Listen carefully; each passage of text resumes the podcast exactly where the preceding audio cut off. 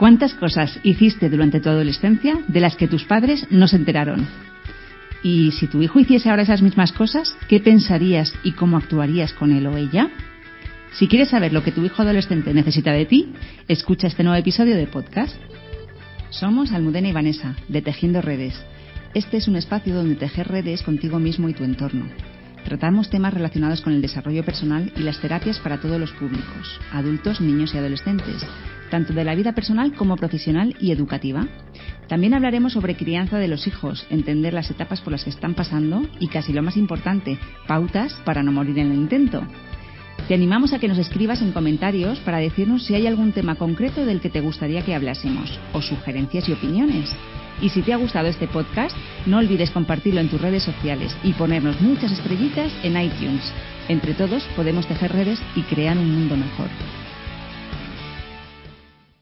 Sí, todos hemos sido adolescentes. ¿Cómo fue la tuya? ¿Cómo fue tu adolescencia? Quizá tuviste una adolescencia más rebelde o estabas más retraído o eras más inconformista o era una mezcla de todos esos, estos estados porque si podemos eh, recordar cómo pasamos nuestra adolescencia, es posible que miremos también de otra manera a nuestro hijo adolescente.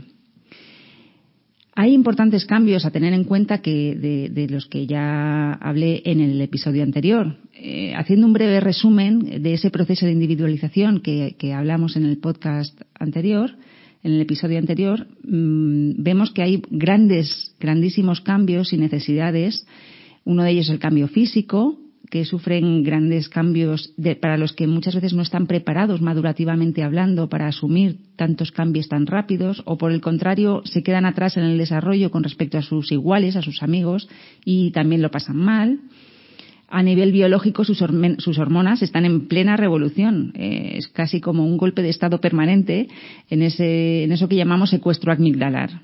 Y todo esto les lleva a cambios muy bruscos para, mm, y que muchas veces ni siquiera ellos mismos entienden. Tan pronto se sienten los amos del mundo, que todos lo saben, que, son los reyes del universo, cómo se sienten discriminados y pequeñitos o enfadados con el mundo entero, al que, por supuesto, culpabilizan por sus enormes desgracias. Y, por supuesto, todo esto también está aderezado con una revolución sexual.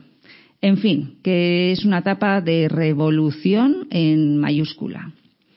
Muchas veces, eh, cuando llegan los padres a, nuestra consulta tejiendo redes, mm, vienen porque empiezan a desconfiar de sus hijos porque les mienten.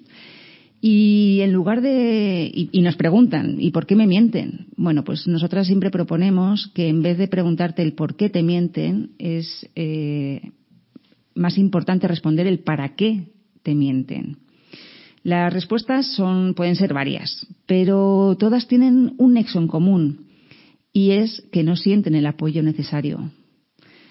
Los adolescentes se sienten eh, empujados a mentir para evitar sentirse culpables, eh, avergonzados, para no causar dolor a los padres o lo que es peor, para poder hacer algo que realmente quieren hacer y que si nosotros de alguna manera se lo estamos prohibiendo o piensan que nos van a decepcionar, nos lo van a tratar de ocultar.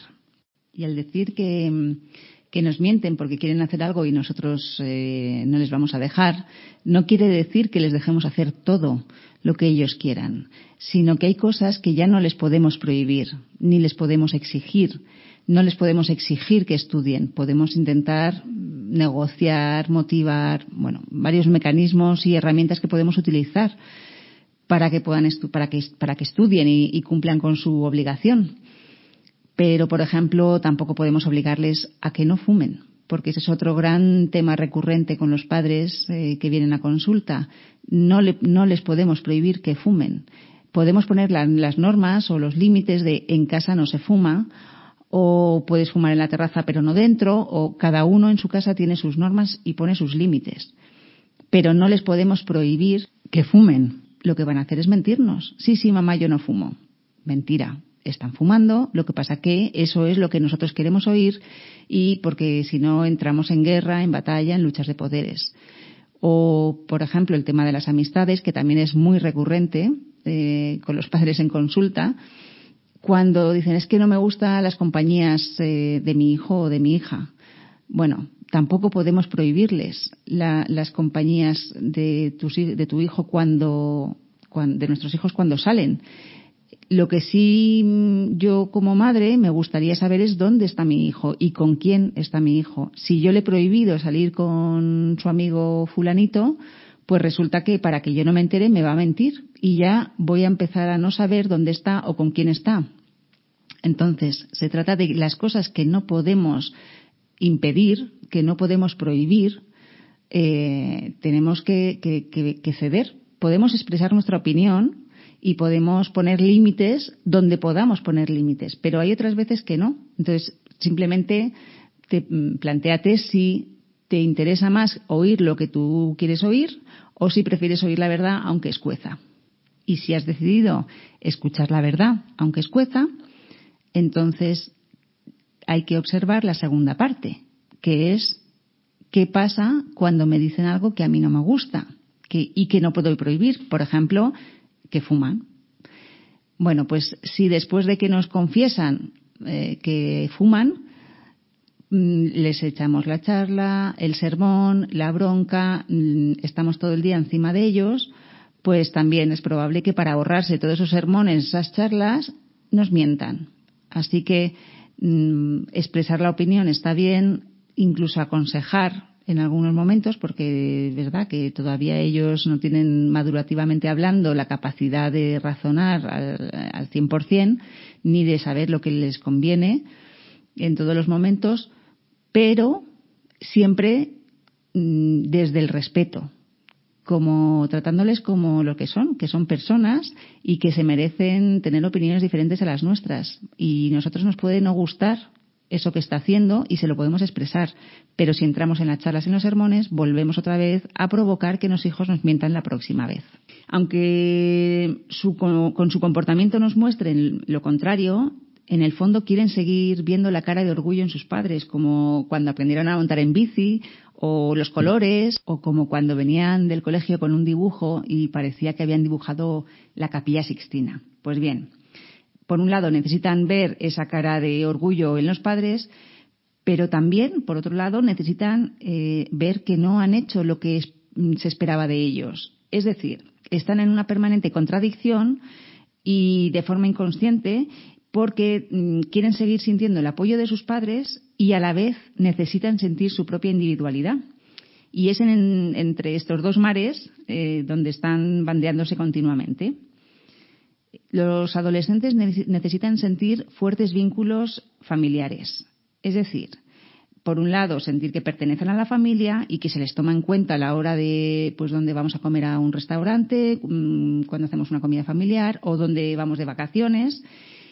Y, al mismo tiempo necesitan ver que pueden ampliar su, su mundo, mm, creciendo con sus opiniones individuales y aunque sean contrarias a las nuestras, nosotros como padres debemos respetarlas, porque nos gusten o no sus opiniones, ellos, nuestros hijos, no son nuestros, son lo que ellos quieren ser y no lo que nosotros queremos que sean. Aquí entramos en las expectativas una vez más, de las que hablaremos en otro momento, mm, pero ellos son personas individuales y son lo que son, no lo que nosotros proyectamos y lo que queremos que ellos sean. Así que para evitar que nuestros adolescentes nos mientan, lo más importante es confiar en, nuestro hijo. En esta etapa tiene que explorar su propia vida, tiene que experimentar y, por lo tanto, nuestro papel como padre o madre eh, es ser comprensivo y alentarle cuando haya cometido un error, porque mm, los errores son maravillosas oportunidades de aprendizaje. Nosotras decimos que los errores son muy generosos porque te dan la oportunidad de aprender. Y nuestra labor como padres es apoyarles de igual manera que nosotros hubiésemos querido que ser apoyados en nuestra adolescencia. Quizá tu situación familiar con tus padres fue de mucho sostén y mucho apoyo, aunque por las circunstancias y el estilo educativo de la generación de nuestros padres, pues bueno, era más autoritaria y, a lo mejor no tan comprensiva, mm, por lo que normalmente, normalmente no solemos eh, tener el sostén que necesitamos durante la adolescencia. En esta etapa necesitan los adolescentes necesitan examinar mm, nuevos puntos de vista, explorar, eh, para poder diferenciarse del resto de, personas, eh, sobre todo de los padres, y, poder llegar a ser lo que realmente quiere ser sin ser juzgado, que esto eh, nosotros tendemos como padres muchas veces a juzgar, eso está bien, esto está mal. Bueno, pues ellos, bueno, a nadie nos gusta sentirnos juzgados, yo creo.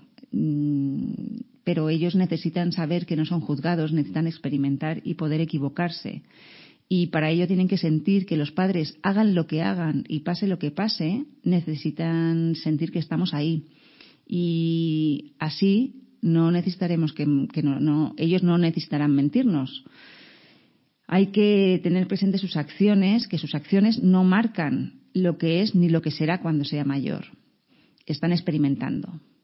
Esto no quiere decir que no tengan que tener límites, por supuesto. Hay que tener normas, hay que tener límites también sería normal o, bueno, eh, parte de este proceso de individualización que se intenten saltar esos límites y esas normas. Pero necesitan límites necesitan normas. Vale. ¿Y los padres? ¿Qué tenemos que hacer los padres? Pues para nosotras es fundamental tres cosas a tener en cuenta. Amor, paciencia y entendimiento. Aunque pensemos, esto también lo dije en el podcast, en el episodio pasado, aunque pensemos que nos rechazan frontalmente mm, y, radicalmente, en esta etapa tan complicada es cuando tienen que sentir que les queremos incondicionalmente, que no importa lo que digan o que hagan, que les vamos a querer toda la vida, porque es que además va a ser así. Y aunque a veces nos dan ganas de matarlos, por supuesto, y de, por Dios que alguien se lo lleve, que no puedo más y cuando se vaya de casa, eh, no hay que confundir este amor incondicional eh, con, lo que hemos dicho ya, ¿no? De con no poner límites, con el todo vale, porque no tiene nada que ver una cosa con otra. Cometerán muchos errores y eso es lo que deben hacer, porque no se nace sabiendo ni, ni cuando eres adolescente, ni cuando eres mayor, ni en ninguna etapa de la vida. Seguimos cometiendo errores hasta el día que nos morimos. Así que hay que darles, eh, abrir ese espacio para que se puedan equivocar, aunque nos duela, aunque sepamos que se va a caer, como cuando ves de pequeño que se va a caer y le tienes que dejar para que sepa que, bueno, pues que no le puedes estar rescatando permanentemente y que si hace eso se va a hacer daño. Y pues cuando son adolescentes todavía duele más porque muchas veces las heridas no son un, un raspón en la rodilla, son heridas emocionales que a los padres pues nos cuesta más sostener. Así que, mm, bueno, nuestra labor es estar ahí, estar preparados para sostenerles cuando lo necesiten y siempre que podamos darles muestras, eh, muchas, muchas muestras de cariño y verbalizar lo mucho que les queremos. Y como ya dijimos también, probablemente su respuesta es, ¡ay, qué pesada eres, mamá! ¡Qué coñazo! Déjame en paz. Pues bien, paciencia y entendimiento. Estas son unas cualidades que los padres muchas veces nos guardamos en el baúl de los recuerdos eh, de nuestra adolescencia y no hacemos gala de ellas en muchas ocasiones. Y no es de extrañar. Un adolescente saca de quicio a cualquiera. Bueno, eh, más bien nos sacamos a nosotros mismos de quicio. Pero si conseguimos entender que la adolescencia es una época de experimentación, de individualización y de ruptura con los padres y con el mundo que había construido hasta ese momento, Mm, para así poder terminar de conformar y de, crear su propia personalidad, será mucho más fácil para nosotros entender y transitar esta etapa de nuestros hijos. Como cierre de este episodio, nos gustaría dejar un par de ideas que en Tejiendo Redes nos parecen muy esperanzadoras en los momentos en los que no vemos la luz, esos momentos en los que no encontramos ni el amor, ni la paciencia, ni el entendimiento dentro de nosotros y pues querríamos matar a nuestro hijo adolescente. Y es que esta es solo una etapa de experimentación. Sus conductas eh, no definen quiénes son. Y lo que parece que son hoy no es lo que van a ser en el futuro. Los valores que les hemos inculcado hasta ahora o que hemos intentado transmitirles están ahí y volverán a aflorar cuando llegue el momento.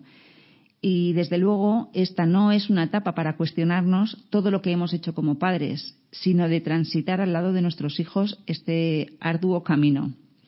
Y cuando nos entren dudas, pues te proponemos hacer un ejercicio de regresión a tu propia adolescencia. Puede ser muy esclarecedor. Y si el camino es muy difícil y muy arduo y, eh, pensáis o, sentís que, no podéis con la situación y necesitáis apoyo, no dudéis en pedir ayuda. Puede ser muy reconfortante y nuestros niveles de angustia y de ansiedad pueden rebajarse de manera sustancial, los nuestros y los de nuestros hijos. Y los padres también somos humanos y también necesitamos amor, paciencia y entendimiento. Y aquí termina este episodio de Tejiendo Redes. Cuéntanos de qué te gustaría que hablásemos en otro episodio y trataremos de hacerlo. Esperamos que hayas disfrutado, que haya sido útil y si ha sido así, te agradeceríamos que recuerdes compartirlo en tus redes y ponernos muchos likes y estrellitas en iTunes y en iBox. Entre todos podemos tejer redes y crear un mundo mejor.